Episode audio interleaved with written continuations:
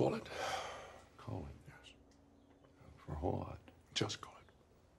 Welcome to episode 13 of Call It Friendo, the podcast where two friends watch two films decided by the flip of a coin. This week, myself, Andy G. Ritchie, and my co host Donica Tiernan watched the 2018 film Apostle and the 2017 film Gerald's Game. As always, this podcast contains spoilers for both films right from the start. This week, you can find both of these films on Netflix as they were Netflix productions. Enjoy.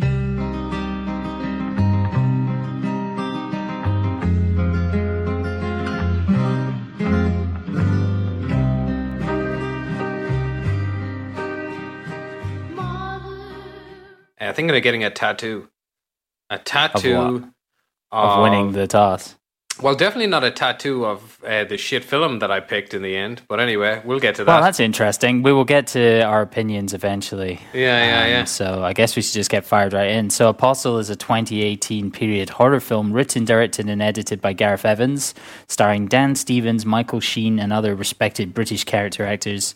It was financed by Netflix from the very early stages of production, and we can get into the ramifications of that a bit later. Mm-hmm. Uh, I think a good starting point is probably talking a little about Evans' career. Apostle bi- I'm a big fan. Fifth feature. Which of the others have you seen? Uh, this would I've seen everything be uh, now. Even This- Footsteps? Oh, okay, I have not. I s- let me see. Footsteps. I saw the uh, uh, one with the funny Indonesian word as the title. No, that's called like Meram, Merambara, Meringue or something. Uh, yeah, mer- mer- yeah, meringue. I've seen meringue. Meringue, we'll call it.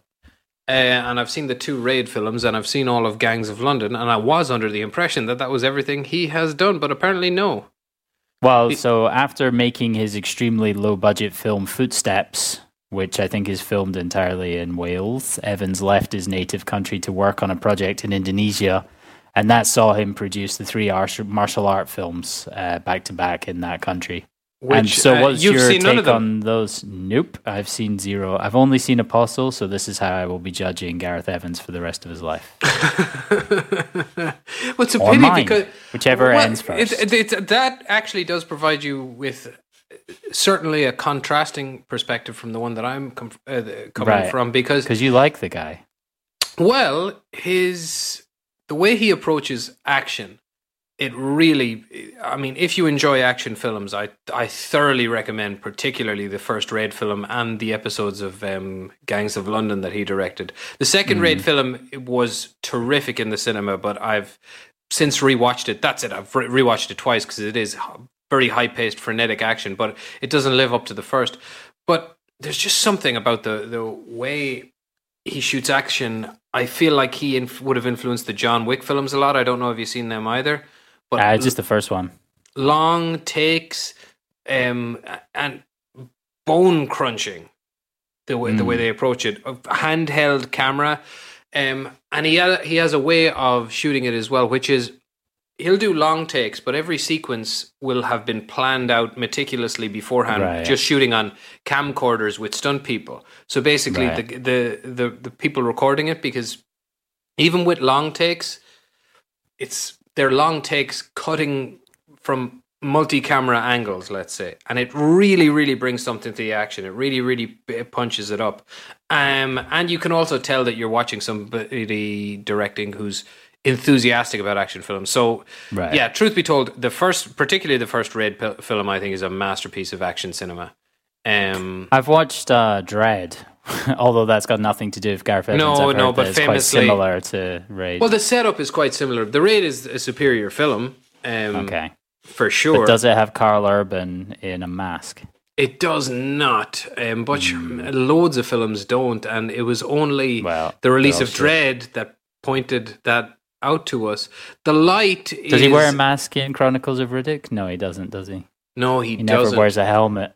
Shame. Terrific hair. Hmm. Well, I don't know about terrific. Anyway, I came into uh, Apostle as a fan of Evans. I also follow him on Instagram. He's he's just a huge. He's a film nut on Instagram. You can tell he Yeah, watches a lot, and he's always posting about them, and I like that. Uh, I like my film directors to also be film nuts. Fair play. So anyway, after producing these three martial arts films in Indonesia, he established himself as a, a reputable director, and then ro- ro- relocated back to Wales. And Apostle was his graduation to the big leagues. What did you? So you said you also Mhm. watched his TV series Gangs of London. That's his most Yes. recent work. Is that worth checking out? It really, really is. Um, up until the fifth episode, the plot completes spoilers. after that. Um, Hmm. I like, but so directing the first five episodes is a mixture of Evans himself, who directs three, and um, it's the name of that fellow who directed The Hallow and also The Nun. Uh, Corin Hardy. Corin Hardy Okay. directed a, a couple of episodes as well, and his are he did he did did a phenomenal job with it. This is the fellow who's been trying to remake The Crow for about three Oh, times. nice. He's got well, he's been he's had to abandon production a total of three times, so I wouldn't get too excited. Is it Um, because uh, Brandon Lee is still dead? Is that what's holding up production? Yeah, yeah, they're just That waiting could be a on waiting on that uh, reanimator technology to follow through at last. Um, no, it's just kind of fallen apart because it there's it's the sort of property there's so much invested in it, but like you know, it's the sort of project that producers think is a good idea. Then other producers say a lot of people really like the first one. Maybe we should have a heavy hand in it. When you know it would be at its greatest strength if they allowed it to be approached as the first one was approached. And I'm not that big of a fan Yeah. of the approach of the first film, but I mean it does have integrity to the to the comic book, and I think that's, Right, that's right. Really what uh, Corin Hardy. Would I like the first one. I was considering rewatching it recently. yeah something very uh, maybe it might be the soundtrack. It's of it its might, time, I guess. It's It very, very, of its time. Ve- It's, like 94 or something. 90s. Yeah. It- it's it, Soundtrack's quality, though. uh, Alice in Chains, a lot of that going yeah, on. Yeah, come on. Sure. Despite your Layne what three, Staley, three, baby. you, the three or four years you have on me are showing in that. Yeah, I don't know. I, I could I could never um, like ah, there's certain things from that era that are very very of all film eras. Something about early '90s in general, I I find very difficult to get on Oh, board man, with. we used to always we used to always shoot guns at each other with like blanks in them. That was typical. That was of the time. but what we always did. but I it mean, is hard to believe that that could go wrong. because we used to do it all the time. Anyway, Corin Hardy Anyway. directed a couple episodes of it, uh, but the uh, and his ones are very very cinematic and shows what he might Mm-hmm. have do, done, what he might do with a, a less uh, studio heavy handed approach. But Evans's ones are just this thing that he's really really good f- uh, at, which is frenetic, fast paced action that you can follow. Um, Mm-hmm. which the, uh, is one of the things that if you've seen his other films, this film flirts with you in that way on more than one occasion. And I'll we'll be get to interested it. to, to hear what those are as we go through. So, We'll get to it, but on more than one occasion through when I was watching this, it just because it's a wide open space and you know there's you could see a lot going on on the locations, and uh, because of the just energy in his handheld shots, I'm the whole time waiting for just a great big buttfuck of an action scene to break out, and it never quite does. Hmm. Anyway, Anyway, back to Apostle, back to the film. The film starts out with Dan Stevens on a train. Apparently, the year is 1905. I don't think the location is given as Wales, but it is. Uh, Evans chose to film mostly around Neath, Port Talbot, where he constructed a big set for the town scenes. From the start, we get to see that Dan Stevens, whose character is called Thomas Richardson, is a broken man, previously devout, who's experienced some traumatic event. He's on his way to a remote island to locate his kidnapped sister, who's being held ransom by a cult. We see his passage over to the island on a boat with a group of creepy cult converts and his eventual arrival at the main settlement. There's not really much. As this film was starting off, I, I just kind of felt like I don't really know where it's going at all. I didn't have any real clue of what it was about. I understood it was some kind of cult on an island. Well, That it's wearing two very obvious influences on its uh, sleeve, which Wicker Man? Wicker Man and Enter the Dragon. It's Winter. It's Wicker Into Man. the And, Dragon. it is, yeah. He's rescuing his sister from an island. Ah, okay. Fair enough. It's been a long time since Enter the Dragon, since I watched that. Any road, yeah. It's it. like from the off. Okay, so you've got this sweeping shot over a lake towards a train, and you're just like, okay, there's that Netflix money anyway for some reason. Um, but uh, yeah, it's it's very difficult to follow from the off. Yeah, yeah, yeah. It's a little confusing. So once uh, once Dan Stevens, Thomas Richardson makes it to the island, we're introduced to the three cult founders. It's some size of a fictional island as well, by the way. Yeah, I would imagine so. So we've got Michael Sheen as Malcolm, Mark Lewis Jones as Quinn, and Paul Higgins as Frank. It's nice to see Paul Higgins using his Scottish accent because, like, most recently, I think I'd seen him in Line of Duty, but here we get closer to Jamie from the thick of it. Yeah, that's fair. Who is he in Line of Duty? I, you've lost me. He's um, is he called something like ACC Carswell or something? He's like one of the. he's spoilers for Line of Duty. He's he's one Yeah, of the bad boys, isn't he? Ooh, what's he called in it? Is he called Carswell or something like that? Uh, no, no, ACC Derek Hilton. He's called. Yeah. Any he's in series four is where he's really in it but playing playing an english guy and it's just off-putting because you're like this he's clearly from glasgow he couldn't be more from glasgow and so Aye. it's nice to see him actually playing a scottish character again True. so in the next few scenes we get some sense of the nature of the settlement malcolm is the town leader and preacher the three founders seem increasingly concerned about the king sending spies to the colony and these scenes focus on Dan Stevens wandering around the town in the dark, investigating what's going on. okay. Um, I was I was really impressed with Dan Stevens because he's super intense, and I only knew Yeah. him from Downton Abbey before, but I'd heard he gave a similarly impressive performance in The Guest He's excellent in The Guest. 2013, which He's I terrific. haven't seen. uh, yeah, he brings the same kind of uh, manic um, energy. He looks to, like a madman. to this, I suppose.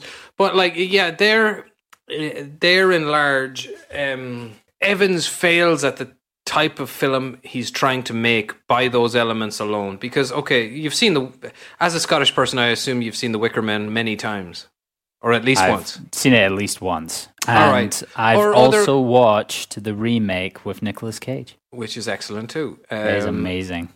Uh, or did you watch the uh, TV show this year, The Third Day, with Jude Law? Nope. Okay, so No. both the island culty things, but the way, first of all, the way you make the island culty vibe uh, work, or uh, Midsommar, Ari Aster's last film in it is. I haven't way. watched. I haven't watched Midsommar because it's like five hours long or something. It's five. It's five or six hours long. Yes. Um, Yeah. But the way you make something like that work is you have to kind of. You should be forced to squint and lean forward to spot the sinister nature of the place. It should look Good appealing, point. and you should understand why these people have decided to something give up their lives. something should be slightly off, right? and and come to, be, yeah yeah exactly. like because the, the thing about the Wicker Man is like it by and large it looks like a nice place to be. It looks like everyone's having the crack. You know what I mean? But at the same time, Mm-hmm. there's a missing little girl.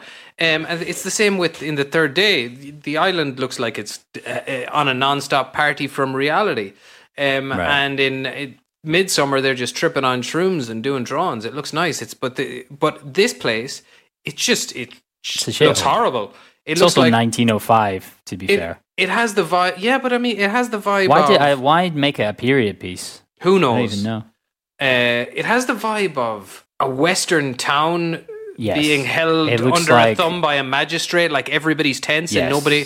So you're so for so there's that. There is you've no idea why the fuck anybody would go there. And then the other issue is so they're they're immediately made wise to the fact that there's an imposter on the island. And Dan Stevens is walking around like the most true. suspicious man in the world. There is, uh, yeah, absolutely. He is just- honestly, he is, he is standing around. There is no glaring tension at with people any of like that a at all, yeah. No, none. They, almost, I would go. I would go as far as to say almost everything they go uh, they go for with to gain tension in the film fails flat. Um, Yeah, We'll get like we'll mention it, but I'm I might mention it now only because you might forget about it. So forgettable is it? But they kind of try to pull off a thing near the end where uh, the three brothers are contesting for power over the island, and you just could not give less cares? of a fuck. exactly. That's a good point. So Anyway, the other three on. characters, the other three characters we're introduced to are the three children of the founders. So we've got Malcolm's daughter Andrea, played by Lucy Boynton, Quinn's daughter Ffion, played by Kristine Froseth, and Frank's son Jeremy, played by Bill Milner. We find out that we find out that Ffion and Jeremy are shagging, a Nice. fact which uh, Thomas uses as leverage to get Jeremy to help him in his quest to locate his sister. Um, the film starts to come to life about 40 minutes in mm. when the three founders and their guards corral all the recently arrived men into the church and in a scene reminiscent of the blood scene in the thing but not anywhere near as good at all mm. make them recite a bible passage section by section before it gets to Thomas, the man before him is revealed to be an assassin who Thomas helps restrain, injuring himself in the process. Well- this was like the first scene that really grabbed my attention. Yeah, What that's the? That's what I was I was going to say is like okay, um, there's so much dross and boring plot that you don't Yeah. care about in between, and it's telling that uh, Evans made his name through action because anytime this goes for is anything high octane or gory, you, it's Yeah. got you. It does. It's you stop being bored and it's interesting. He's good at that stuff. Um. So yeah, this would have been the first scene to grab me, and it's yeah, it, it's a, it's a good it's a good scene, but it like at the same time it, it um it isn't half telegraphed even where it's going next. It's like oh Michael Sheen trusts him a bit now, hooray! Yeah, know? it's so obvious. He's like, "Oh, you saved my life," even Yeah, yeah. though you know This you're is the probably first the most mysterious out of all of these people who just arrived on the island. But you saved my life. Uh, this film possibly flew too low under the radi- radar um, for it to be acknowledged that the the breakdown of the male versus female population is you've got you basically have a bunch of men that look like they're made of hand callus and just virginal supermodels. Yeah, there's Uh, like about three women as well. Mm, and like you see you, you see you see like you know um, There's a lot of male guards. you see some basement hags in the background hanging clothes and shit Yeah. like that, but mostly Yeah. it's just these virginal supermodels.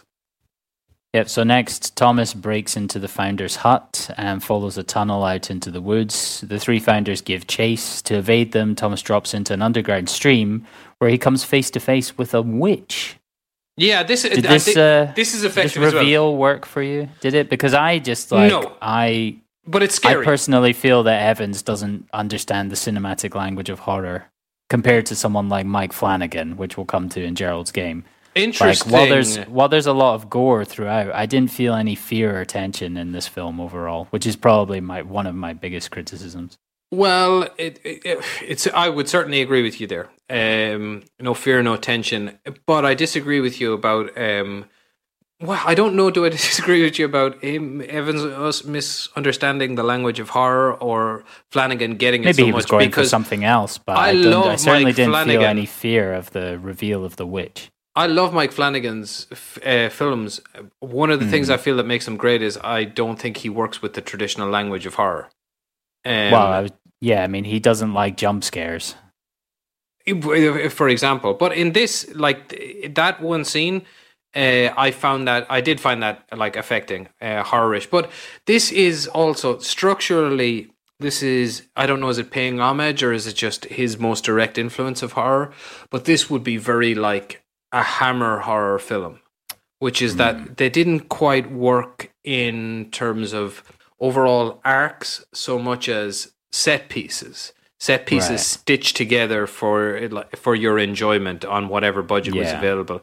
Now Evans is surely going for the the the long arc here, but at the same time, it's sequences that are aimed at you in a certain way, and that certainly is one there. That also the witch or witch, the god, she's Whatever a goddess, yeah, whatever it Okay. is, is hinted at earlier on with um when some blood drips down between floorboards, I believe. Yes, that's right. Uh, that's earlier on. Yeah, you Mm. see her drinking some of uh, Dan Stevens's blood. But I mean, the, like, despite the fact that it would have been um, that would have worked the way he intended it to work for me, I still didn't find it. It didn't make it interesting for me at all. I, I, I didn't go, "What the fuck was that thing?" or anything like that. I was not interested. Uh, continue. And then the witch moved to Central America and was working in a bar in Is that what? I, Sorcerer. Remember that lady? All right. So anyway, it's revealed that Do you the witch complain about the, the the barmaid from uh, Sorcerer is yeah, what's like her name? A sixty-five year old goddess. Yeah, she Oh, she brings life. So it's revealed that the witch grants life to the island when she's fed blood, like all ladies. And the three founders keep her locked up and offer blood sacrifices. Uh, was there anything surprising about this reveal? Because the plot reminded me of a couple of quests in uh, the Witcher 3 game, which, in my opinion, has far superior writing. So play Witcher 3 instead of this, is my advice.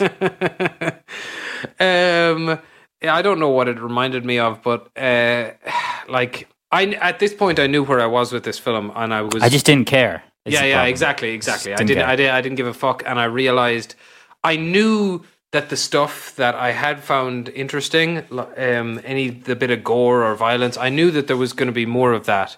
And I also got the feeling that oh, I'm going to have to go through a lot more plot to get to any of that shit. Uh, you just got that feeling once they revealed this weird lady. You're like, oh, first of all, we got to explain her, and then I know there's this subplot with the daughter being pregnant going on, and we're going to have to deal with all of that before we get to anything climactic. Um, and the truth of it is, the the climactic kind of violence is dealt out to you so piecemeal that you never really kind of get a climax from the film. There is some real good affecting gore. Um, a scene where he, Yeah, it's disgusting. where uh, he gets his hand all smashed up. Oh That one. yeah, well I mean that's awesome. For I love shit like that. I, don't, I, I like, just I don't like it. Not a Oh, fan. not a fan. But yeah, we will we'll come to some of those gory bits in a minute. let's do it. So we get a flashback of Thomas showing us that he was a Christian missionary during the Boxer Rebellion in China. What a mad where- sequence that is, Yeah, where he was caught setting up the first COVID lab. and it's uh, one of those. I just, I just Just throw the that in there. there. Yeah. It's one. It's one of those. I like. I've definitely seen this in films before. For example, Man of Steel. When you see the Krypton sequence and you, you realize that was better than the whole movie. The sequence. Yeah. The sequence in, in China. I'm going. Oh, I'd watch. I'd watch that China. movie. Fucking Well, yeah, the, uh, I th- didn't know anything about the Boxer Rebellion, so this just led me to Wikipedia reading about the Boxer Rebellion because Yeah, I yeah. previously thought that was just the name of a band, but apparently it's a thing that occurred. So I- again, I'd much rather just watch a film about the Boxer Rebellion instead. for sure. For sure. Yeah. So during this scene, the Chinese are understandably upset with him for his missionary ways, and they chose to burn a cross on his back, as you do. Back in the present day, Quinn discovers that his daughter Ffion is Perganat, Pregananant, so he murders her, as you do. Oh God, yeah, that's rough. Uh, he then tries to kill Jeremy, the father of the unborn child. After a struggle where Quinn has been slashed up a bit, he instructs the guards to capture Jeremy, who he accuses of having murdered his daughter. It's all going well. Yeah, and that this is the point where you're like you're very much in the camp of I don't give a fuck. I don't give a fuck. You can all kill each other as far as I'm concerned. Yeah. Okay, here's the thing. The script is the big problem here. You can Hmm. tell he's good at making movies. Like if you if Yeah, you're telling if you're telling me you can't, you're yeah. But like you you can tell he is. Well, I but you can seen also just else say. that he's made. But can you not even tell from from how this Yeah, is put sure, together? sure, yeah. sure. But Yeah, you yeah, like you're ju- like so. This is what I was referring to earlier. Like in sequences like that, um, he's shooting he's shooting wide angle, and um, you can see all the town people gathering and coming over, and there's big open space, and there's a beautiful set that he's visited, and I would Mm, like yeah, to yeah. see that's. Uh, oh, sorry, a beautiful set that he's built, and I would like to see that set used uh, to support an action sequence or something. Quite Yeah, frankly, fair enough. it's just it's how it's put together, and I like I suppose like like we have discussed in previous podcasts, and no doubt we'll discuss again. Netflix came along with their Netflix checkbook and said, "What would you like to do?" I would like to make a horror movie, and they said, "Yeah, that's what we do. We're Netflix. We're famous for, for this kind of thing." But it just goes, yeah. I mean, his uh, pair of hands just didn't turn themselves well to a horror movie. Yeah, I was going to bring up Netflix later. I mean, he had no, basically no feedback from Netflix at all. They just he sent them, you know, bits and pieces. They were Mm. on board from very early on in the production. Same as Gerald's game, very very similar kind of uh, production process. Mm. Netflix let Gareth Evans do whatever he wanted. And he said he was a little worried because I, I read this in one of his interviews that he's just been shooting really gory material as we see here in the film Mm. and then passing it over to Netflix and they were going, Yep, sure, no worries, do what you want to do. But surely this type of film, which I mean, this is a well-worn point at this, yeah, at, or this mm. is this is well-trodden territory at this point. Is Netflix has kind of shown that a studio system, there is some merit to the Hollywood system of how basically how feedback was given and how directors were ushered in a certain direction. Do you want to play production notes for a cut. second? Yeah. Okay, so I'll I'll I'll I'll give a production note to Gareth Evans, and then you can give one. And I'll, okay, so first of all, uh, the shit with the father at the start, drop it. We don't need it. It is absolutely meaningless. That's Yeah, fair. I would say maximum runtime 100 minutes. Maximum 100 minute runtime. I would chop that down to ninety. I would 90. say. I was going to say 90, but 90 feels. I don't know if I want to limit. I'm giving him 100 max, but ideally 90. We don't need any of that bollocks on the boat journey over. Just take us to the island, quick, please. It doesn't contribute anything. Yeah. Uh, And then also just take the script and burn it. but I mean, okay, we've started the game, but like, there's so much you can do that, like that whole the subplot with the pregnancy. Yeah, don't really need that either. It- Yeah, that actually, if you're go, hacking, but if you're hacking, if you're hacking the other stuff to bits, maybe that could survive. But then I would definitely say make give the island a sense of mystery. So it's like basically what he is. You know that thing in a horror film well, I suppose it's like I said at the start, it's the enter the dragon aspect. He knows he's going to a dangerous place, but at the same time, that's not how this fucking cult stuff works. It need there needs to be an element of oh, don't go to the basement, don't go to the basement. Yeah, yeah, yeah. Where he's just he's just I Just am, and also yeah, he's, Blazes right in. indeed, and then he's like, yeah, he's just gawping. Like, how long does it actually last that he's in disguise on the island? Like less than half the film. Five minutes. Yeah, it's just stupid. He's like, fuck this. And uh, yeah, so basically, like the makings of a good film are no, they're not here. They're not. Sorry. Yeah, the the just basically burn the script. Sorry, Gareth Evans. I love you. Um, it's what I mean to say, but yeah, I'm not a fan of this. Well, anyway, let's get back to the, Let's the get back. So Jeremy has been captured, the young boy who was shagging Quinn's daughter Ffion. Nice. So in the next fun scene, Jeremy is taken to the heathen stand, a brutal instrument of torture where the body is secured in vice grips before a hand-operated drill pierces the top of the skull and scoops out all the juicy, juicy innards. oh, this is a rough scene, and they don't even show like, it. Um, yeah, I don't really like the idea of a drill being inserted corkscrew style into the top of my head. Not a fan. Well, I like stuff like this in films. I'll be honest. Speaking of fans, this is the point where the shit hits the fan Mm-hmm. because Frank is more than a little annoyed that Quinn has killed his son. So Frank races off to kill the witch before he himself is killed by the witch's zombie like goon that's never explained. Oh yeah, Uh, the the gimp from Pulp Fiction. Yeah, the gimp comes and kills uh, Paul Higgins. The good Scot- proud Scotsman Paul Higgins is killed. And then at this point, Quinn turns into the big baddie and tries to kill Malcolm. I was a little disappointed when I found out that Mark Lewis Jones, who plays Quinn, is actually Welsh because he has an English accent. So I was constructing a theory in my head that on this island, occupied by an Englishman, a Scotsman, and a Welshman, that it was ultimately the Englishman who was evil, which would have been hilarious if Evans had meant to do that. If he'd written that into the script, that'd have been well good. But it turns out Mark, it turns out Mark Lewis Jones is actually Welsh. So disappointingly, although he does he does do a voice in The Witcher Three, so play that. Well, yeah, this. credit where it's due. So to take us through to the end, uh, Thomas gets his hands mangled in an exceptionally gory scene, burns the witch, freeing her, much to the witch's relief, heads back to town, frees his sister and Andrea, and Andrea, kills Quinn, helps the girls to the boat before seemingly succumbing to his wounds on a hilltop as Malcolm looks on. When Thomas's blood hits the soil, the grass is reborn, showing that Thomas has become Oh, a new yeah. life giver and protector of the island, blah, blah, blah. And then it, it goes all uh, the fountain. Yeah, he's basically has all kind of spunking life on the island. Yeah, he's going to be the the island goddess now. And as the credits begin to roll, the timer says two hours and five minutes. Mm, Ouch. Ouchie. yeah. Ah, We only nobody really sets have out to make a bad movie. No, true. We only really have two locations in the film. There's like the island and the boat. Those are the main ones that you notice. And you barely notice the boat. Oh, there's the train.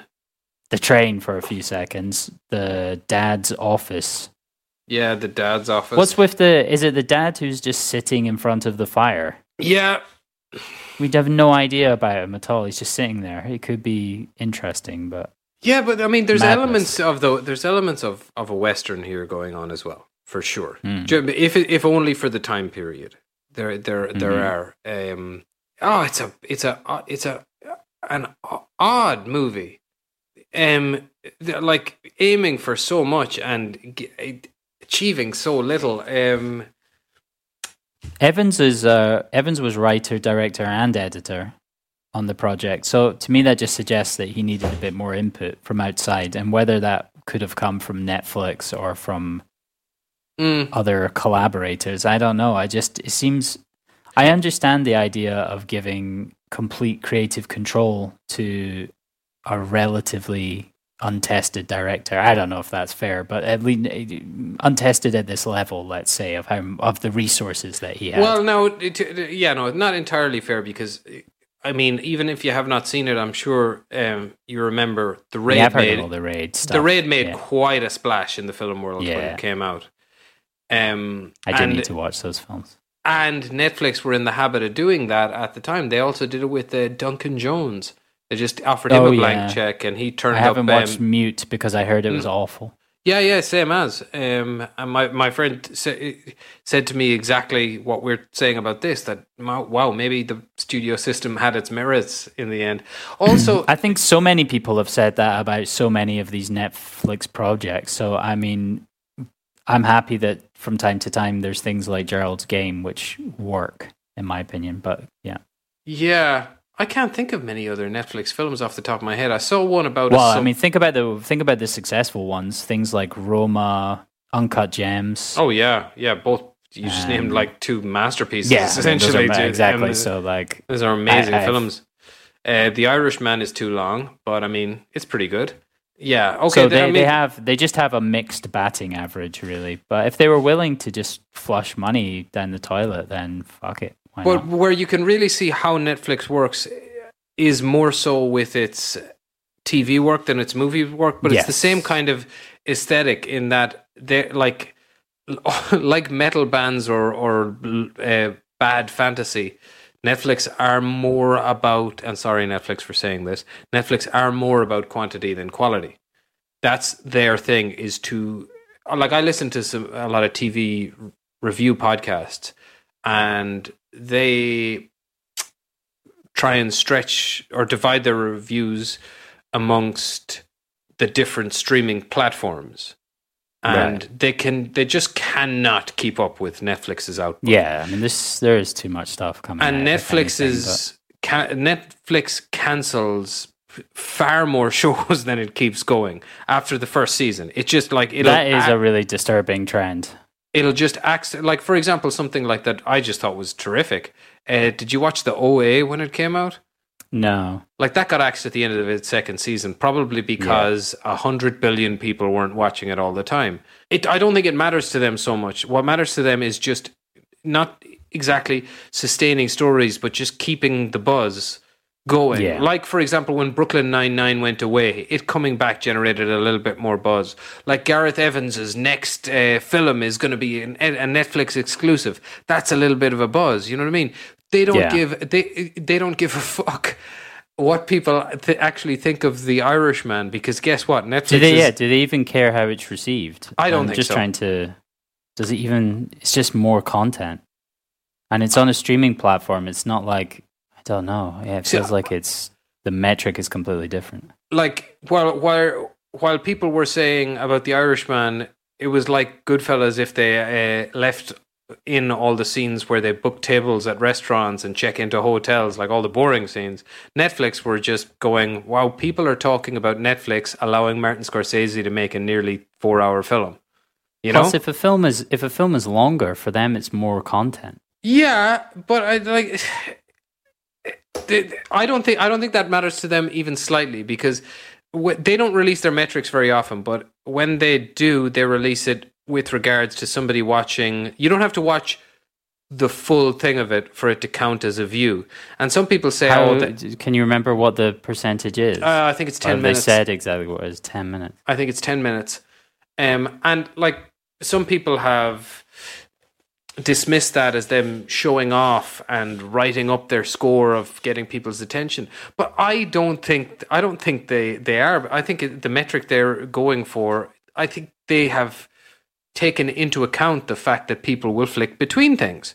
So they Right. they will count it uh, like oh, like whether you like it or not, it's still a win for them because you clicked OK. That's I genuinely think that's the way they work at it, and that's why I like it might seem like it might seem uh, like how would I put it? This film failed. This film was a failure. Uh, critically, commercially, fans of the raid, nobody really liked it. Evans didn't even really like it. I've heard him him talk uh, diminutively about it in interviews. But Netflix got to say Gareth Evans' next film is is on Netflix, and we're allowing him do what he Have wants. they signed him up for another one? You think? I don't believe so. I think he's going to be. He's his next film is. Uh, he's going back to Going the back to raid Indonesia. style of filmmaking. Uh, it's got some name like Bullet Smash or something like that. I can't recall now. But if you look at if starring you ac- Steven Seagal. and actually if you want the uh, to see a preview of what I was speaking about earlier with the way he shoots actions and does the the previs of it with all his cameramen to practice the moves of how they're going to shoot it. There's plenty. They've done all the practice um, shooting for his next film. There's definitely a more technical term for it than that, but the practice shooting will live with that. They've done all of that, and you can see sequences of how they did it on his Instagram account. Um, All right. And Check yeah, yeah, Gareth it's- Evans. it's some s- bullet smash or something shit like that. But he's also going to be uh, directing a few episodes of the second season of Gangs of London. Every time I say Gareth Evans' name, I have this hesitation that I feel like it's the wrong name because there was a, a football player who played for Hibs in the early 90s called Gareth Evans. And there was also it's, an, it's really messing with my brain. There was a, a another Gareth who came out at the same time as this Gareth. Um, Oh, yeah, the one who did uh, Rogue, Rogue One Rogue One and, and Mon- Monsters. Mon- Monsters and Godzilla. Yeah, Gareth. Gareth Ga- Star Wars is his name, I believe. yeah, I believe his name is Gareth Star Wars. I'm going, I'm going to Google. Gareth Star Wars. So Let's see what comes up. That'll it'll give you the answer. Gareth Edwards. Yeah. Gareth Edwards, also known There as Gareth. Star Wars. I'm going to edit his Wikipedia to add that name. Do you know he hasn't worked since Rogue One. uh, Rogue One? Or the last thing he did was he was an he was an extra in uh, the Last Jedi. Sound. So, Jesus, insult to you. injury there. Yeah. God, yeah. N- uh, Disney will crush you. Disney will Indeed. crush you. Um, that's a pity. His first film is so excellent. Monsters is an excellent film. I haven't seen it because of course you fucking haven't. It's- 'Cause I- you watched well. How have you seen literally every film that's ever existed? I mean, you got to avoid life someday, and I've recently given up booze as well. You know, well, Uh, I've given up films. I can I watch that. two a week. I'm on a, I've got a two a week habit. All right, all right, all right. So Uh, that brings us to our second film. Speaking Yeah. of two films, I mean, that was a big ass flopperoo from the Netflix system. I think we can agree Yeah. on that. Um, the next film How, why did you choose that? Was it just uh, why did I that wanted- come I to wanted to- mind? to complete my Gareth Evans Oh, filmography. so you, you've, have I got a little also- card that you've ticked off like a bingo card. Kind of, and I also like, despite the fact that I'd heard the bad things about it. Um, sometimes I think of films uh, from filmmakers I admire that I haven't seen that do get a bit of a critical kicking. I think of them like, um, you know, uh, a woman who gets with a bad guy and believes believes she understands him. You know what I mean? I think to Wait, so myself, what? What are, what are you in this uh, situation? You're I'm the, the battered woman. Okay, I'm a battered woman, and the bad films are battering me, and I'm like, no, I can change him. Uh, but it turns out that the critics were right, uh, which is disappointing to say. Yeah, it's like uh, the most overwhelming smack in the face I got from this kind of attitude was years ago when I had, for some reason, just spent the longest time uh, standing around at parties defending uh, Star Wars: The Phantom Menace. Uh, we never then- went to the same parties. Huh? No, this was a long time ago. I'm But there, which there are good there are good things in that film, but the reason I had been defending it is because apparently I had only remembered the good parts, and then when it got This is this is why you quit drinking, right? Because you were just standing around at parties talking about the Phantom Menace. That's a Well, good I- reason to give up alcohol. I know I, c- I quit drinking because I wanted to remember the Phantom Menace and never make the same mistake again. No, 'cause I went to see it on its 3D re-release, and that was a real gut punch for me because it was like that, I, I, it was. I remember not being 20 There's minutes. always a bigger fish.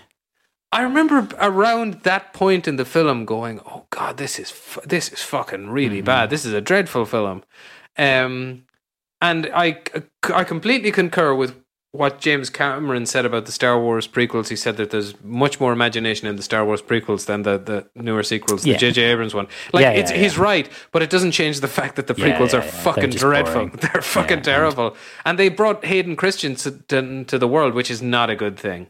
Um, oh, come on.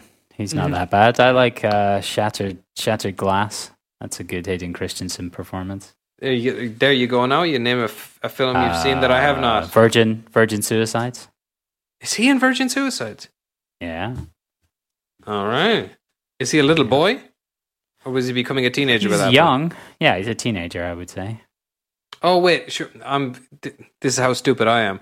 I just thought that Hayden Christensen was the little boy in Phantom Menace as well. That's how stupid I am. No, No, I- that's that's- Jake Lloyd, and poor Jake Lloyd because his life uh, got very hard after that. Did He it? went to prison. he went to prison. Why? What did he do? Believe so. I don't know. I don't want to speculate on this poor man's life. All right. I don't know what happened exactly. I think there's there's photos of him like being he'd been banged up. What's his name again? Jake Lloyd. You see, how can you not be watching films and be wasting time knowing the names of people like fucking Jake Lloyd? Because you invest your yeah, you invest your time in watching films and I invest it in memorizing the internet movie database and Wikipedia. Wikipedia of obscure actors. Between the two of us, I'm sure we- we have- of the late nineties. We have a lot of bases covered. I'll just be talking a- about a, a film and I'll go cracking uh, pub uh, team. uh, Pub quiz team. and then you can just fill in my blanks. Yeah. Um, speaking of data, blanks, data. they could be the blanks that Bruce Greenwood's character Gerald was shooting. Uh, in or no, that was a terrible segue. That doesn't make he's not shooting blanks. He just has to take some Viagra. to Viagra. Uh, Well, that was which- probably a mistake on the Which is one of the many ways that Mike Flanagan updated the original novel because, of course, in 1992, when Gerald's Game came out, back when Viagra- Brandon Lee was still alive. Viagra was not available. It Mm. was not on the market. Okay.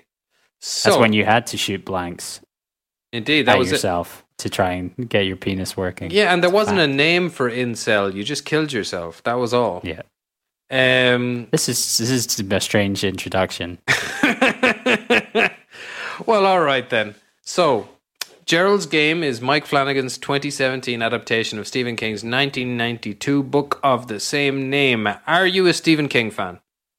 Yes, I would say I am. I attempted to listen to the Kingcast, Shots Fired, but I don't like it. What's the um, Kingcast? which is a it's a podcast of um, a couple of film writers uh, breaking down basically all of Stephen King's books and films and comparing the books and the films. oh, and they have a lot of famous guests on. there's too much of that anyway. Uh, as yeah, in there's too much of people talking about two things, two remote, well, interconnected things, and comparing them. no, I mean too much. There's too much Stephen King People stuff, talking. and there's loads of it that's. Well, not- there's a lot. There's there's a lot to choose from. So it must be over. He's he's got a sixty-two novels alone now. I think. Anyway, Stephen um, Stephen King's books would have been very formative for me. I like Stephen King. Is what I'm saying. Yeah, me too. Uh, except for like a bad patch in my teenage years, I've been I've always been a huge horror fan. The bad patch was for some reason after I saw The Sixth Sense, I was just too scared to. I ha- avoided horror for like two years after that. Don't ask me why. I've always been a horror fan, but a film has never traumatized me quite like M Night Shyamalan's The Sixth Sense. Anyway, uh, and King's books were like the first thing I ever read that um, got my horror adrenaline pumping, you know, to the point that like I would have would have had to read his books in my living room, surrounded by my family, because I was so scared of them. But I could not, I could not stop reading them. But I like would literally have been. I don't remember really being scared by a book. I remember not being able to sleep on holiday in France because of The Shining. Nice. I, me- I remember I read The Green Mile while recovering from meningitis. Um, I still occasionally read one, like his new books. Um, I, I read Under the Dome, for example, although it's hardly new anymore. But I remember I bought that when it came out, and like that re- turned into a TV series? it was, it, which is all right actually. Hmm. Uh, I want to watch his. I want to read his um, Kennedy assassination one. Oh, I've read and watched that. Uh, What's even it though called? 11, 23, 69. That's the one. 2, 1, 2. Even though I'll tell you what, HBO produced a TV show last year with Ben Mendelsohn called The Outsider. Yeah, I watched that. The Outsider, which yeah. is Started amazing. well, really well. like a Stephen King book. This is the thing. I was mm. watching that and going, this feel, thi- this is the experience my brain is going through watching this show is seamless. It's as though I'm reading a Stephen King book, but I'm watching it. It, like I thought they absolutely just nailed the tone of a Stephen King book, and Stephen King famously is not great at nailing an ending. Um, Right. but anyway, I like I still even occasionally revisit his his early books. Particular, like I read Salem's Lot again last year, The Stand maybe the year before. I think Jesus I like. Christ, how do you have this much time? if you watched every and read everything. The Stand is like about a thousand pages as well. Have you ever read The Stand? Yes, when I was a kid. Oh, it's I fuck- liked it. I mean, I'm looking forward to the. There's a new adaptation. Yeah, a there's a miniseries series coming out. shortly. Yeah, A Next- few years ago, uh, they, when January, they were developing that mini series, it was going to be Matthew McConaughey playing Randall Flagg, which um, All right, all right, at the right. moment it's uh, Bill Skarsgård. No, no, the other. No, it's Alexander. Yes, that's the one, Alexander Skarsgård. Anyway, reading Gerald's Game as a teenager was the one that kind of stopped me in my tracks with King for a couple of years because I found it so fucking disturbing. Um, it's one of the one of only two books to ever have me put it down, like like like Joey from Friends putting The Shining in the freezer. I I had to put the brakes on Gerald's Game and American Psycho. I, I like I was just reading them as a teenager, and I was, I read American Psycho as a teenager as well. and you you you were able to make it the whole way through. I turned out perfectly fine. I mean, I it did very little damage to to my mental well being. your your hood and the background. Something about that combination makes you look like Frank Gallagher you can't of you can't see me right now. That's true. I've just Uh, been uh, enjoying some Huey Lewis and the news. And, Oh, right, yeah, like Patrick Bateman. Yeah, yeah, I had like to put Patrick that down. Bateman. Um, oh, and I, I also just to keep the. I have a Stephen King story. Do you want to hear my Stephen King story? Please, did you Uh, meet him? No, I did not. But so Did you run him over? No, I'll be quick. I'll be quick. Uh, I sold him coke. No. Um, so I was a waiter um, for years in a little pub, in my hometown in Ireland, in Ennis. And um, the way it would go would be couple like American tours would come to the hotel and stay for a week and travel around Ireland. So you'd get to know them and they'd give you a big tip at the end of the week. It was great. And I got to know this um, couple reasonably well. They were from Maine, and I had said to them on the first day when they said they were from Maine, "Oh, the only thing I know about Maine is Stephen King's from there." I said I was a big Stephen King fan, and at the time I would have had aspirations uh, to be a writer, and, and I would have mentioned that. And um, they mentioned that th- they were Stephen King's next door neighbors, basically, and that they knew him Oh well. And when uh, uh, when they got back, they would uh, petition him to send me over my favorite Stephen King book, signed and everything. And uh, I thought, oh wow, that's fantastic! A copy of The Shining would be nice. That'd be awesome. Um, and I just didn't think it ever happened. It must have been, honestly, must have been a year later. A package comes to the hotel with a letter from the Stephen and Tabitha King Foundation, typed up and signed to me, and then the inside of the book signed to me. But it wasn't The Shining; it was his latest release, which, of course, I couldn't have given less of a fuck about. Blockade Billy What or was it? something, some uh, baseball book. I actually have not read it. So I hope you burnt it. no, no, I still have it at home. I thought it was, you know, just a, a nice wee story. And it says, uh, "Dear Donica, name spelled correctly, which is a fucking rarity. Let me Yeah, tell you." yeah, that's a miracle. Uh, said, uh, uh, "Dear Donica, um, good, good luck with the writing and keep it up." Uh, s- signed Just Stephen King. imagine. Just Hmm. imagine the look on Stephen King's face when his neighbors came back and said, like, oh yeah, we met some Irish kid. You need to send him a book.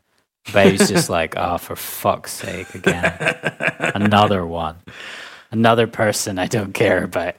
do you, do you think? Do you think he based like some I don't know, mechanic bum in one of his stories that gets a gory death on me and called him Donica. And I haven't read Yeah, the later book. I haven't read the later book, so I don't know. Um, probably. Probably he- the one he sent you. It's probably just that's a personalized novel.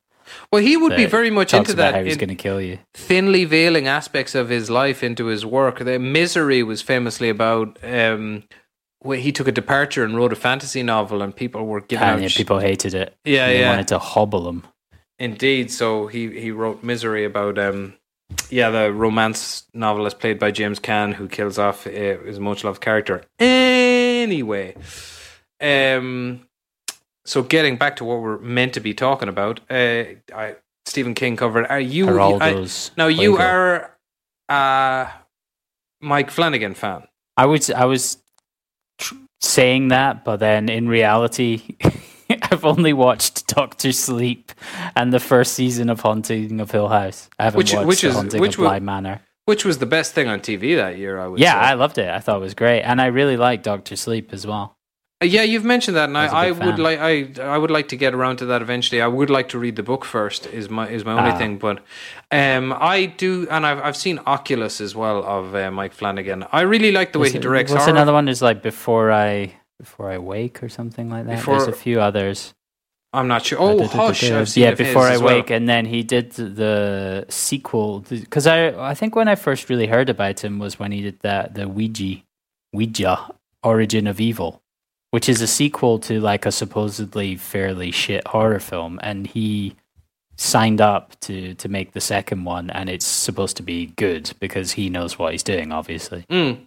Well, like that's the wonderful thing about uh, the way he makes films. It feels like a new approach. It's very slick and stylish, but it feels it feels like a new approach. But at the same time, somehow feels like cla- classical or something. Mm. Yeah, no, because it like he'll tell gnarly stories, but with the like a lot of old English horror films, for example, have a tinge of uh, almost gothic romance to them. And a lot, like for example, Oculus, his film about the fucking haunted mirror, um, is is about a, a brother and a sister. Uh, what's her name? The hot ginger one.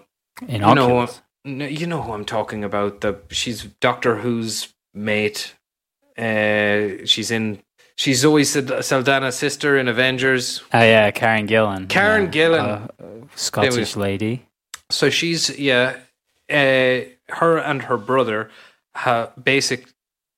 They discover that a haunted mirror has caused all of the members of their family to die, and they're determined to catch on video Oh this man, this mirror being a haunted cunt. But basically, that sounds decent. Is it any good? oh, it's really good. Yeah, I, I really I liked want it. to watch that. Um, but yeah, I mean, lesser horror would not have focused so much on their relationship, but Yeah. focusing on their relationship on the is mirror. Yeah, yeah, focus on their relationship is is what made it work, made you care about them, and that's what I Flanagan think that's has what gone yeah, for. that's what happens in Gerald's game as well, right? Yeah. oh well, definitely. Um, so well, sure, we'll get started on it. Yeah. Um, the film stars uh, Carla Gugino. Gugino, is that how you pronounce Yeah. it? Who's still Gugino. one of the most beautiful women in the world. Um, and um, Bruce Greenwood, who's still one he's of a, beautiful man. He's a of- piece of ass. Jesus in his sixties. He's he's in his sixties. he looks good, doesn't he? Yeah, he's solid. He's a, a piece, What- a solid piece of mahogany. He was a captain in Star Trek as well, so I mean that's pretty cool.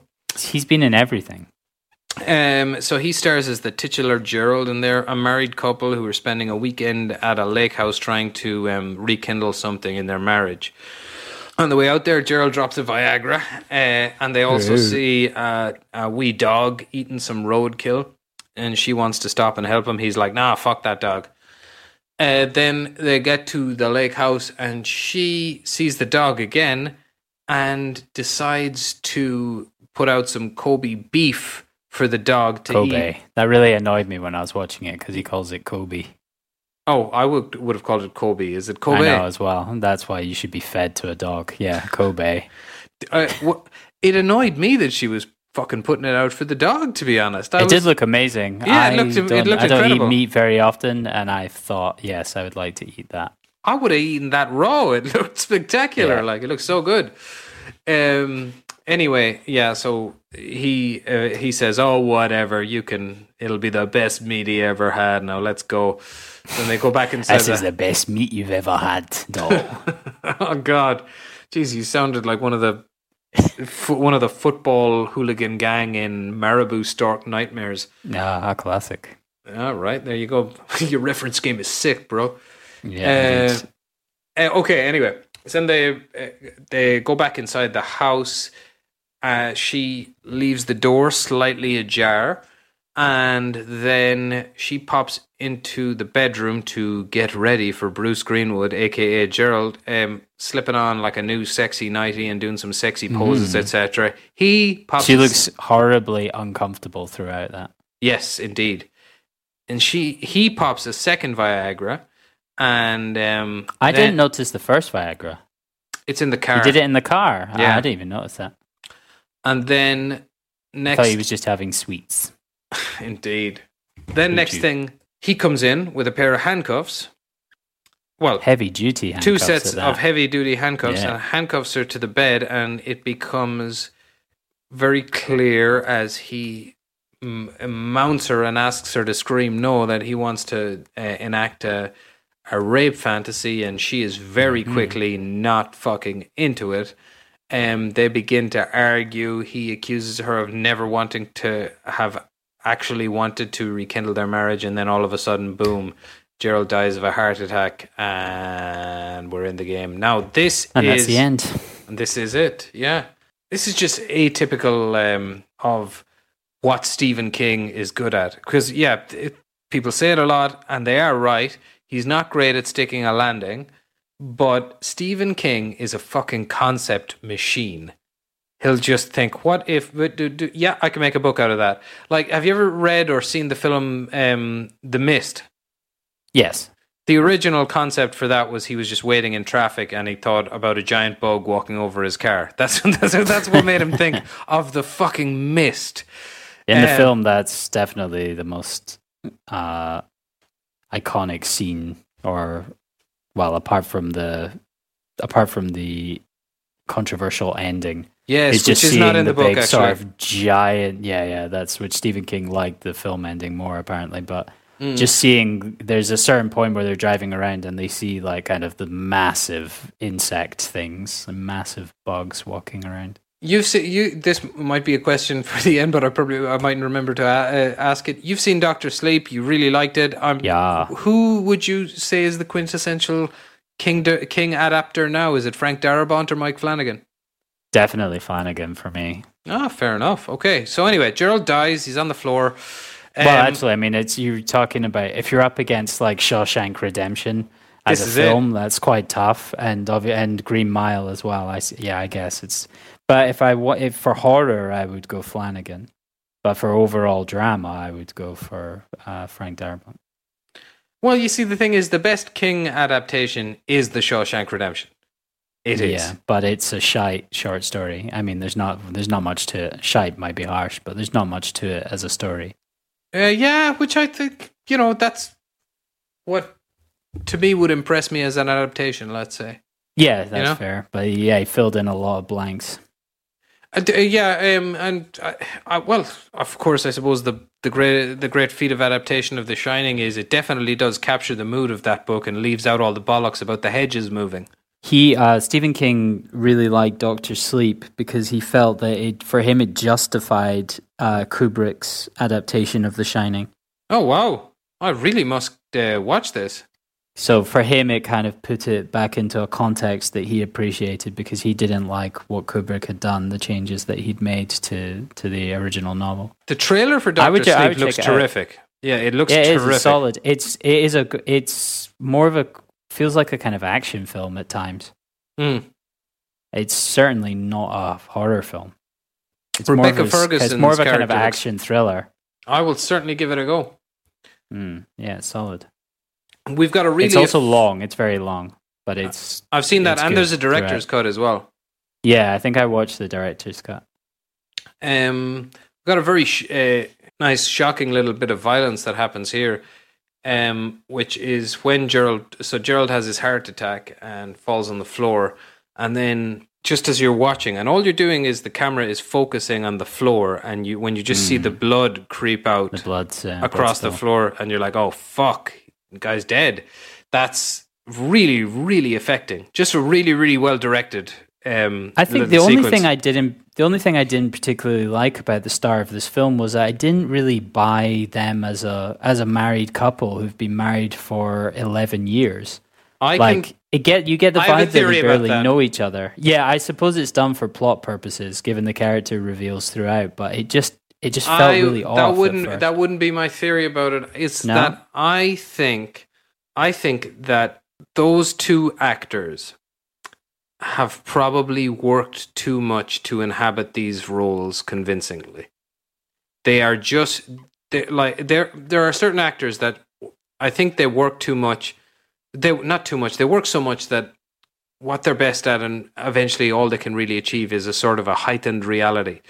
Um, which somebody like Sarah Paulson is the definition of this. Sarah Paulson to me cannot play down to earth just because she's just larger than life, been larger than life far too often, and that's just it, you know. And like ano- another more famous version would be um, Patrick Stewart. Try putting Patrick Stewart down to work, down to earth. It's fucking impossible. Um, and I think we, that also, I don't think it helps that um, Bruce Greenwood eh, has fucking abs like the statue of David. That's just that is disturbing, given his Yeah. age. um. So there are things like that, but eh, that's neither here nor there because very soon it just becomes a very well shot character piece about uh, Jessie handcuffed to the bed very very quickly going mad because of course one of the first things that she she sees so uh, handcuffed to the bed she starts to see visions um but before any of these and maybe this is the thing that spurs the visions out of her and be- begins to have her lose her marbles is uh, the dog that she fed the Kobe Kobe beef Kobe. Kobe beef to um comes in and starts to fucking eat Gerald's face in what is some really effective gore and not even the most effective gore in the fucking movie. Yeah. Um but it, that is instantly like tough going because I don't know whatever way they did the prosthetics but just the way the dog's chewing works with whatever they're using as the flesh for that good, hand Yeah, sound, sound design is- is good. wow i mean it, it's it, like it's just as I'll, highest compliment i can give it's just as grim and disturbing as i remember the book being Mm-hmm. Like and the, the book really really shook me i would have been about to be fair i was probably too young to be reading i was would have been 13 or 14 but yeah really really shook me anyway then At this point, like when when Gerald stands up and starts talking, I Mm. Was so re- I was so relieved. I was so relieved because I'd I'd realized at that point I was like, oh no, is this isn't going to be one of those films where the char- the next hour and a half is just going to be this character trying to get out of the bed with no dialogue. ah I was right. I Yeah, was shitting my, I was absolutely shitting myself. And Like, as uh, soon as she started lost, talking but to on a bed. yeah, yeah, exactly what I was fearing. I just felt like, oh man, I'm sure I like I was I felt like, oh, I'm sure it'll be great, but I just don't know if I can deal with that. I need conversation. So as soon as she started that, I was like, oh, dialogue. Thank God. I need Indeed, dialogue. yeah. So then they start immediately talking about their marriage. She can still see dead Gerald's foot on the floor, so she knows she's actually going a bit She's mad. lost her mind. Um, and then she starts to get uh, really, really thirsty. Um, and that's After only be- a few hours. well, who knows? Because that's hot, the thing. eh? The time seems to be jumping around on her and on us. We don't. We're not keeping track of time very well. Um. So The only the only metric she has of time is that her hallucination of Gerald is telling her how many hours have passed. Is that it? Oh, yeah, he tells her yeah, like yeah, they yeah. arrived at he- this time, blah blah blah. It's been five hours now. But then it's at this down. point that the self-assured Jessie arrives and starts bo- trying to boost her confidence in the face of Yeah. Gerald. So um, yeah, we end up with like the good angel, bad angel, basically. Mm. Um. Oh, yeah, yeah. That's the dynamic, actually. Yeah, yeah. The positive totally. and negative elements of her subconscious. So she remembers through doing some Sherlock Holmesing by looking around the room that there is a glass of water on the shelf above her. It is the glass of water that Gerald used to swallow her uh, swallow his Viagra. Um, so it becomes her mission to get a hold of that and get a hold of that water. She finally gets a hold of it, but she can't quite get it to her mouth because of the handcuffs.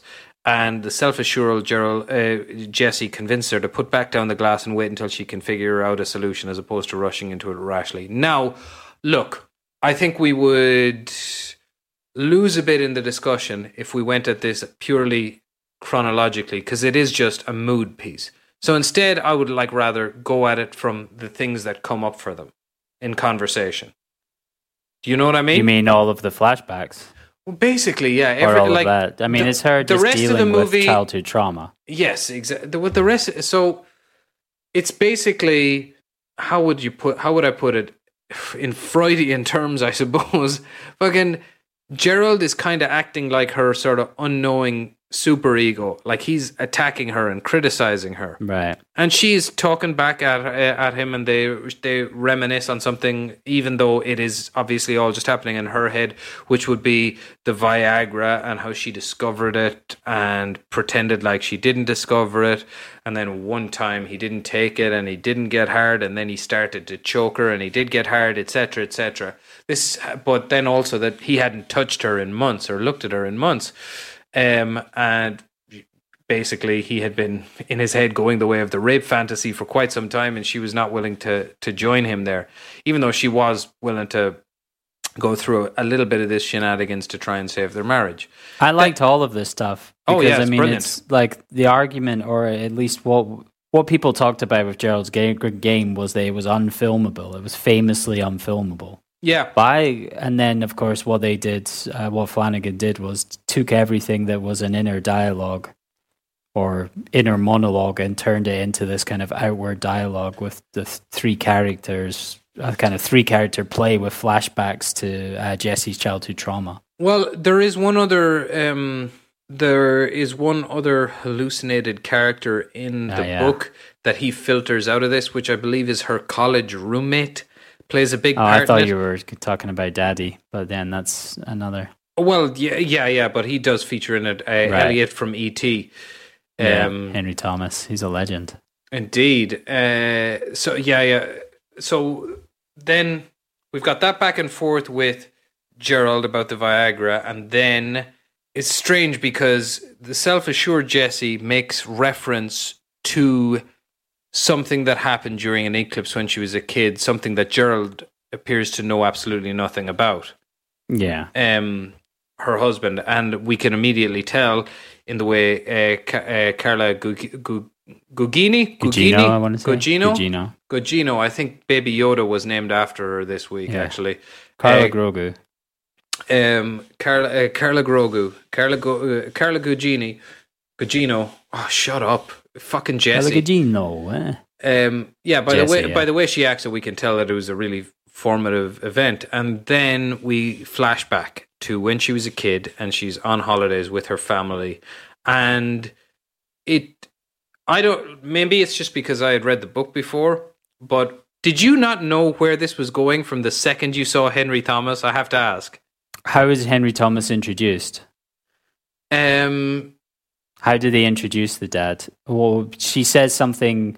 She says something happened when she when there was an eclipse. Yeah, you immediately do get the impression as soon as you see the family Hmm. and he's he's the only male at the table, yeah, and you just Right. know or, there's he- or be- there's maybe there's like a young son as well, but it's just him. So you're like, yeah, okay, I guess Henry Thomas is the baddie there. and you just know there's gonna be some molesting coming and yeah um so what happens is young jessie overhears her parents arguing about how uh, the father placates jessie too much. Um she doesn't want to go out on the boat they're going to go out on the boat to see the eclipse and then she opts to stay back there with him or rather he she moans enough that sh- and he says he will and then he sits her on his lap and jerks off and it's um a really really grim without showing much, which is without showing anything really, but it's totally effective at the same time. It's which it's it's interesting because it is it, it's horrible. Obviously, it's Mm. completely horrible. But what happens later in the conversation in the bedroom, which doesn't involve sexual abuse, is so much worse and just feels way worse. Oh yeah, the way yeah, that yeah. he like he kind of well he places shackles on he places metaphorical handcuffs on her for the rest of her life. Yeah. So which what he, ad- does he is actually show they show as literal handcuffs later as well. He's he says to her that he's going to have to tell her mother because what they did was what they did was wrong. And then she, he puts her in the position of begging him not to tell the mother which is how you can imagine older relatives would trap their victims um, with this kind of um, mental rhetoric. Uh, so yeah that's particularly sickening. But then she comes out of this uh, flashback, and we see the giant from Twin Peaks standing at the edge of her he was bed, also lurch in the addams family. L- and Lurch in the Addams family, standing Yeah, at the end of her bed with a with a briefcase full of trinkets, and I I think she becomes convinced that he is death coming for her. because that's what the her gerald hallucination is trying to convince her of Mm. or she's trying to convince herself of and she says that he's made of moonlight. Um, Mm. um, but then she does spot a big, massive owl uh, footprint on the floor. in the blood yeah Indeed. So So you you'd already read this, so you knew I had no idea what was going on, and I was watching this film again, headphones on, mm. lying in bed, on the like on on on the big screen that I have, mm. the projector, and I was hiding under the covers at this point. you're that scared. I, I Mike Flanagan's work scares me I mean- constantly. I, find this scary. I watch a lot of horror films. I suppose I've become partially desensitized because this is not the part that really freaks me the fuck out in this. The part that freaked me the Interesting. fuck out is coming up. Um, Well, the gore, the gore of it. yes, Or uh, see, gore doesn't bother. I mean, gore, I'm just kind of like, eh, I hide away a little bit. Oh, dude, But really? I, this is it's the it's the psychological stuff that bothers me. I don't care if people get their hands all mashed up. I don't want okay, to so see I'm, it. I'm gonna I'm gonna talk the fucking listeners through this. Um, fair warning. So then Jessie remembers that the night she was abused, one of the ways she seemed to um, process it was at the when they were at the dinner table. She squeezed a glass so hard that she smashed it into the palm of her hand. Yeah. And then she figures that she could do this with the glass that she's gotten her drink from already. So she smashes the glass, cuts her wrist open in a way that Yeah, enables her to peel back the skin, almost making her hand Yeah. come off like a glove and I then believe pulling it's it out. called degloving, right? Ugh. It is fu- the only thing I can remember being quite disgusting. as effective as that was when um, Aron Ralston or James Franco cuts off his arm in 127 hours. Yeah, it is so. It's how did you not seen the hundred? anyway, because it's I don't the same reason that I suddenly felt that I the same reason I was worried about watching this after in the first 10 minutes because I don't want to watch a guy with a boulder trapped on his arm spending 90 minutes trying to escape from well, the they do loads of flashbacks and thank God stuff as And well. maybe don't I'll worry. watch it but that's Yeah. literally why I haven't watched that it's because I was just worried that it was Franco with a boulder on his arm going ah I mean, there's a lot of that. I mean, I'm not going to lie. Um, Yeah. There's probably less dialogue than this, certainly. Um, anyway, yeah, she gets her mess of a fucking hand through the cuff, uh, gets the bed over, gets the key, and unlocks herself, bandages up, ta- has a drink, and then passes the fuck out on the floor. Then, when she wakes up, the man made of moonlight is at the end of the hallway of the house, and she gives him the wedding ring. her wedding ring Uh, yeah, she gives him a red, wedding ring and drives away as though she's giving it to death. Then she gets in into the car and drives away. she almost crashes, almost crashes. Then she sees the guy in the back seat again. That's that scared me. That was a good scare. Um, That's a and classic Flanagan. I mean, he used that again in Haunting of Hill House. I can't recall. Did he? There's towards the end of uh, of this first season of the well, the Haunting of Hill House season. There's a scene where the two of the sisters are driving in the car, Mm. and then suddenly out of nowhere, I think it's like the dead one of the dead sisters is just on the back seat and flies forward to the front. Oh yeah. It's Yeah. a really, I mean, it's a bit more of a, I mean, as a Flanagan wanna watch- it. I wanna into watch jump that scares, again. But it's a bit more of a jump scare. Yeah, me too. Uh, I still, I need to watch Haunting of Bly Manor as well. uh, I'm halfway through and I'm not enjoying it that much. That's what I heard. Uh, that's Mhm. again is one of these things that's putting me off. Is I've heard it's not as good. Anyway, car crashes into the tree, and we see in the distance people coming out of a house, and they're gonna um, rescue her. Now, remember when we said earlier, King is famous for not quite sticking a landing. Mm. Like for me, this film, and probably in turn, the book could easily end with you seeing the people coming out of the house to rescue her, and maybe she's recuperating with her inheritance, and that's that's it.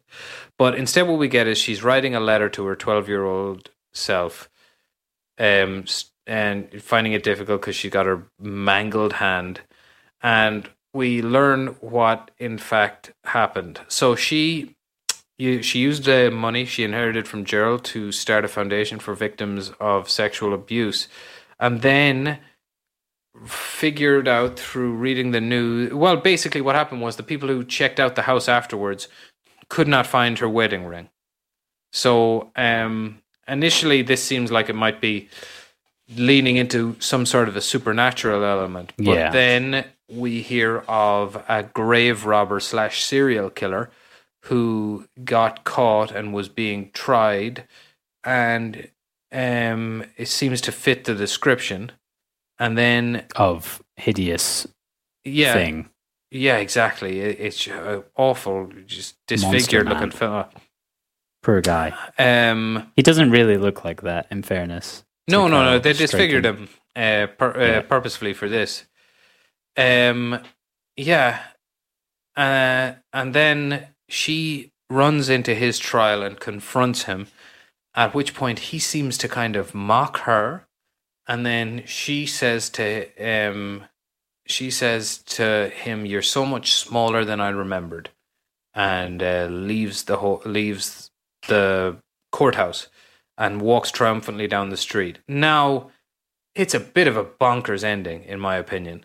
Um, The whole I'm- time that was like f- f- through the vast majority of that, I was just sitting there going like, "This isn't going to end with," and she's still on the bed type ending, is it? Oh, like uh, the descent. Like so many things, but then thankfully it didn't. No, no, no. That's fair. I didn't want that. I wouldn't have uh, enjoyed that ending either. As a But also, it it would have been it would have been mental if they'd done that after her going like, and then I set up a foundation to Yeah, help yeah, survivors yeah, of sexual abuse, and then they just cut to, oh no, you're still in the bed. That would I have mean, been mental.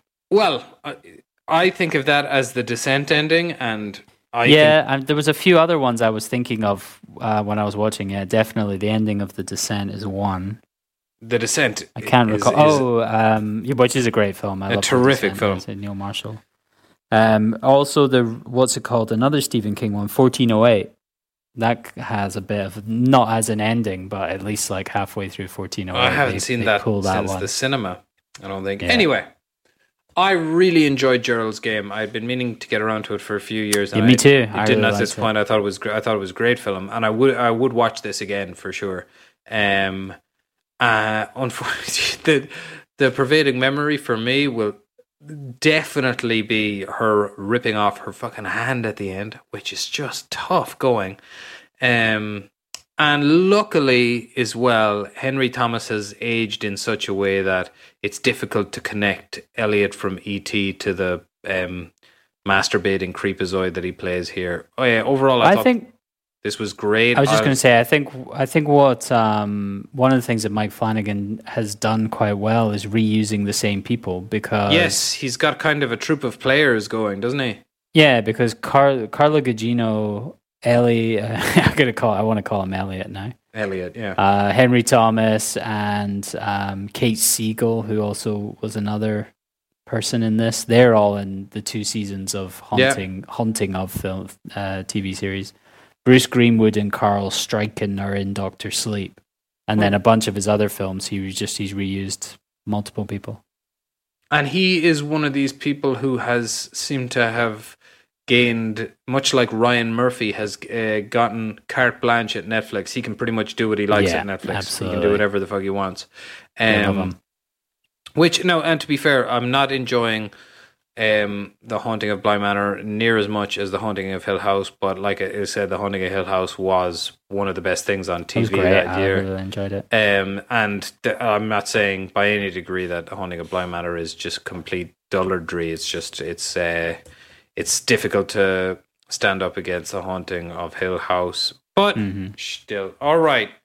So very clear winner this week, Gerald's Game. Definitely recommend everybody watch that. Um, and uh, Absolutely, and it's easy enough to watch. Although strangely, I don't have Netflix, so I had to go to my local blockbuster again to get these two films. And my VHS of Apostle was uh, surprisingly low quality. So that was know that that the was the la- only downside for me. You know, the last um, blockbuster video in North America is uh, if being used as an Airbnb at the moment.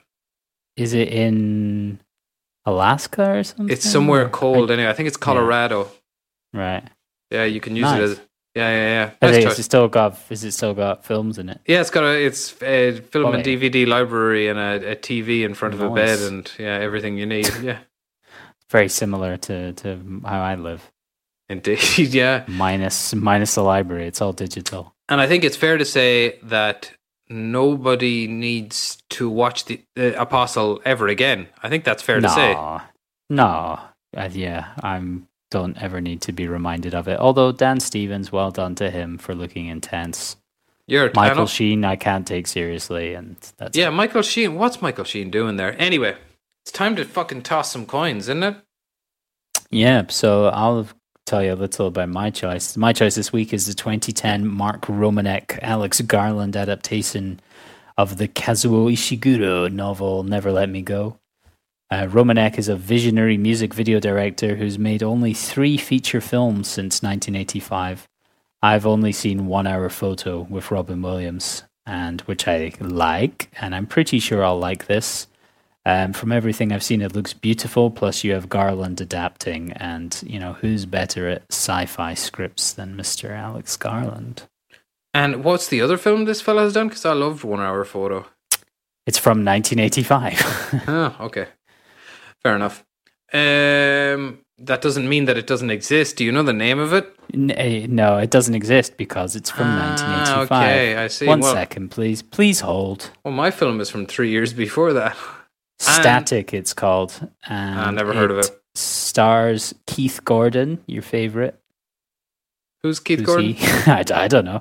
Amanda Plummer, who's famously in Pulp Fiction going, Any of you fucking pricks move. And it's a, a uh, an American comedy drama.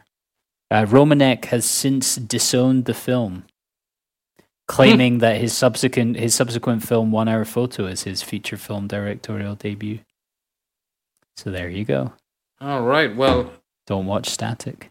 and my film would be considered to be the last major work of um, I don't one of the most famous uh, pioneers of cinema in history. Uh, really, I'm gonna go for Michael Winner.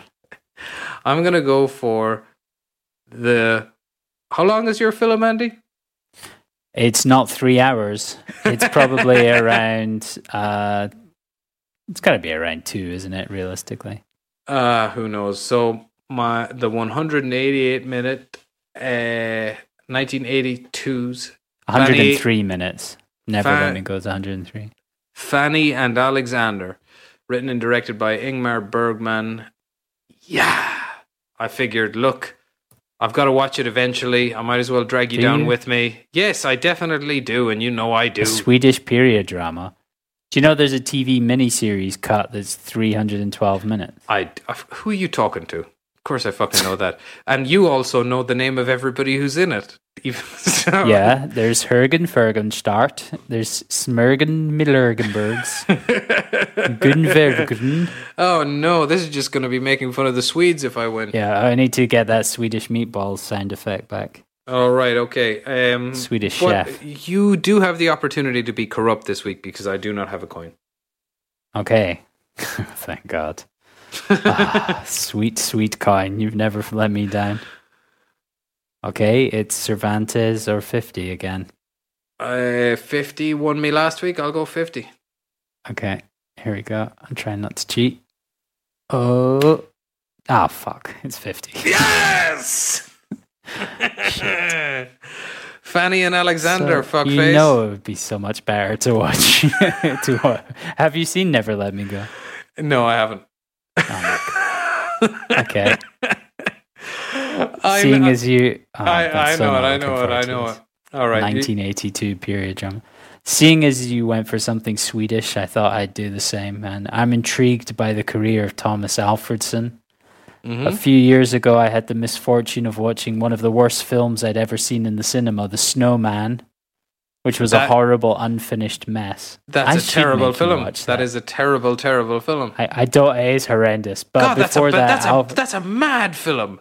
It doesn't make it any is- sense. It's hila- it is hilarious, I but it's because I- they. I began It's to because laugh he, about halfway he, through. he like failed to film about twenty percent of it apparently. oh wow, okay. Anyway, go but on. anyway, before that, Alfredson was hailed as a great up and coming director, largely due to a film I haven't seen. I have I saw Tinker Tailor Soldier Spy, his second Yeah. film, which I liked, Me too. or not his second film, his kind of his mm, previous big one before Snowman. But his breakthrough was two thousand and Let the Right One In, Mm-hmm.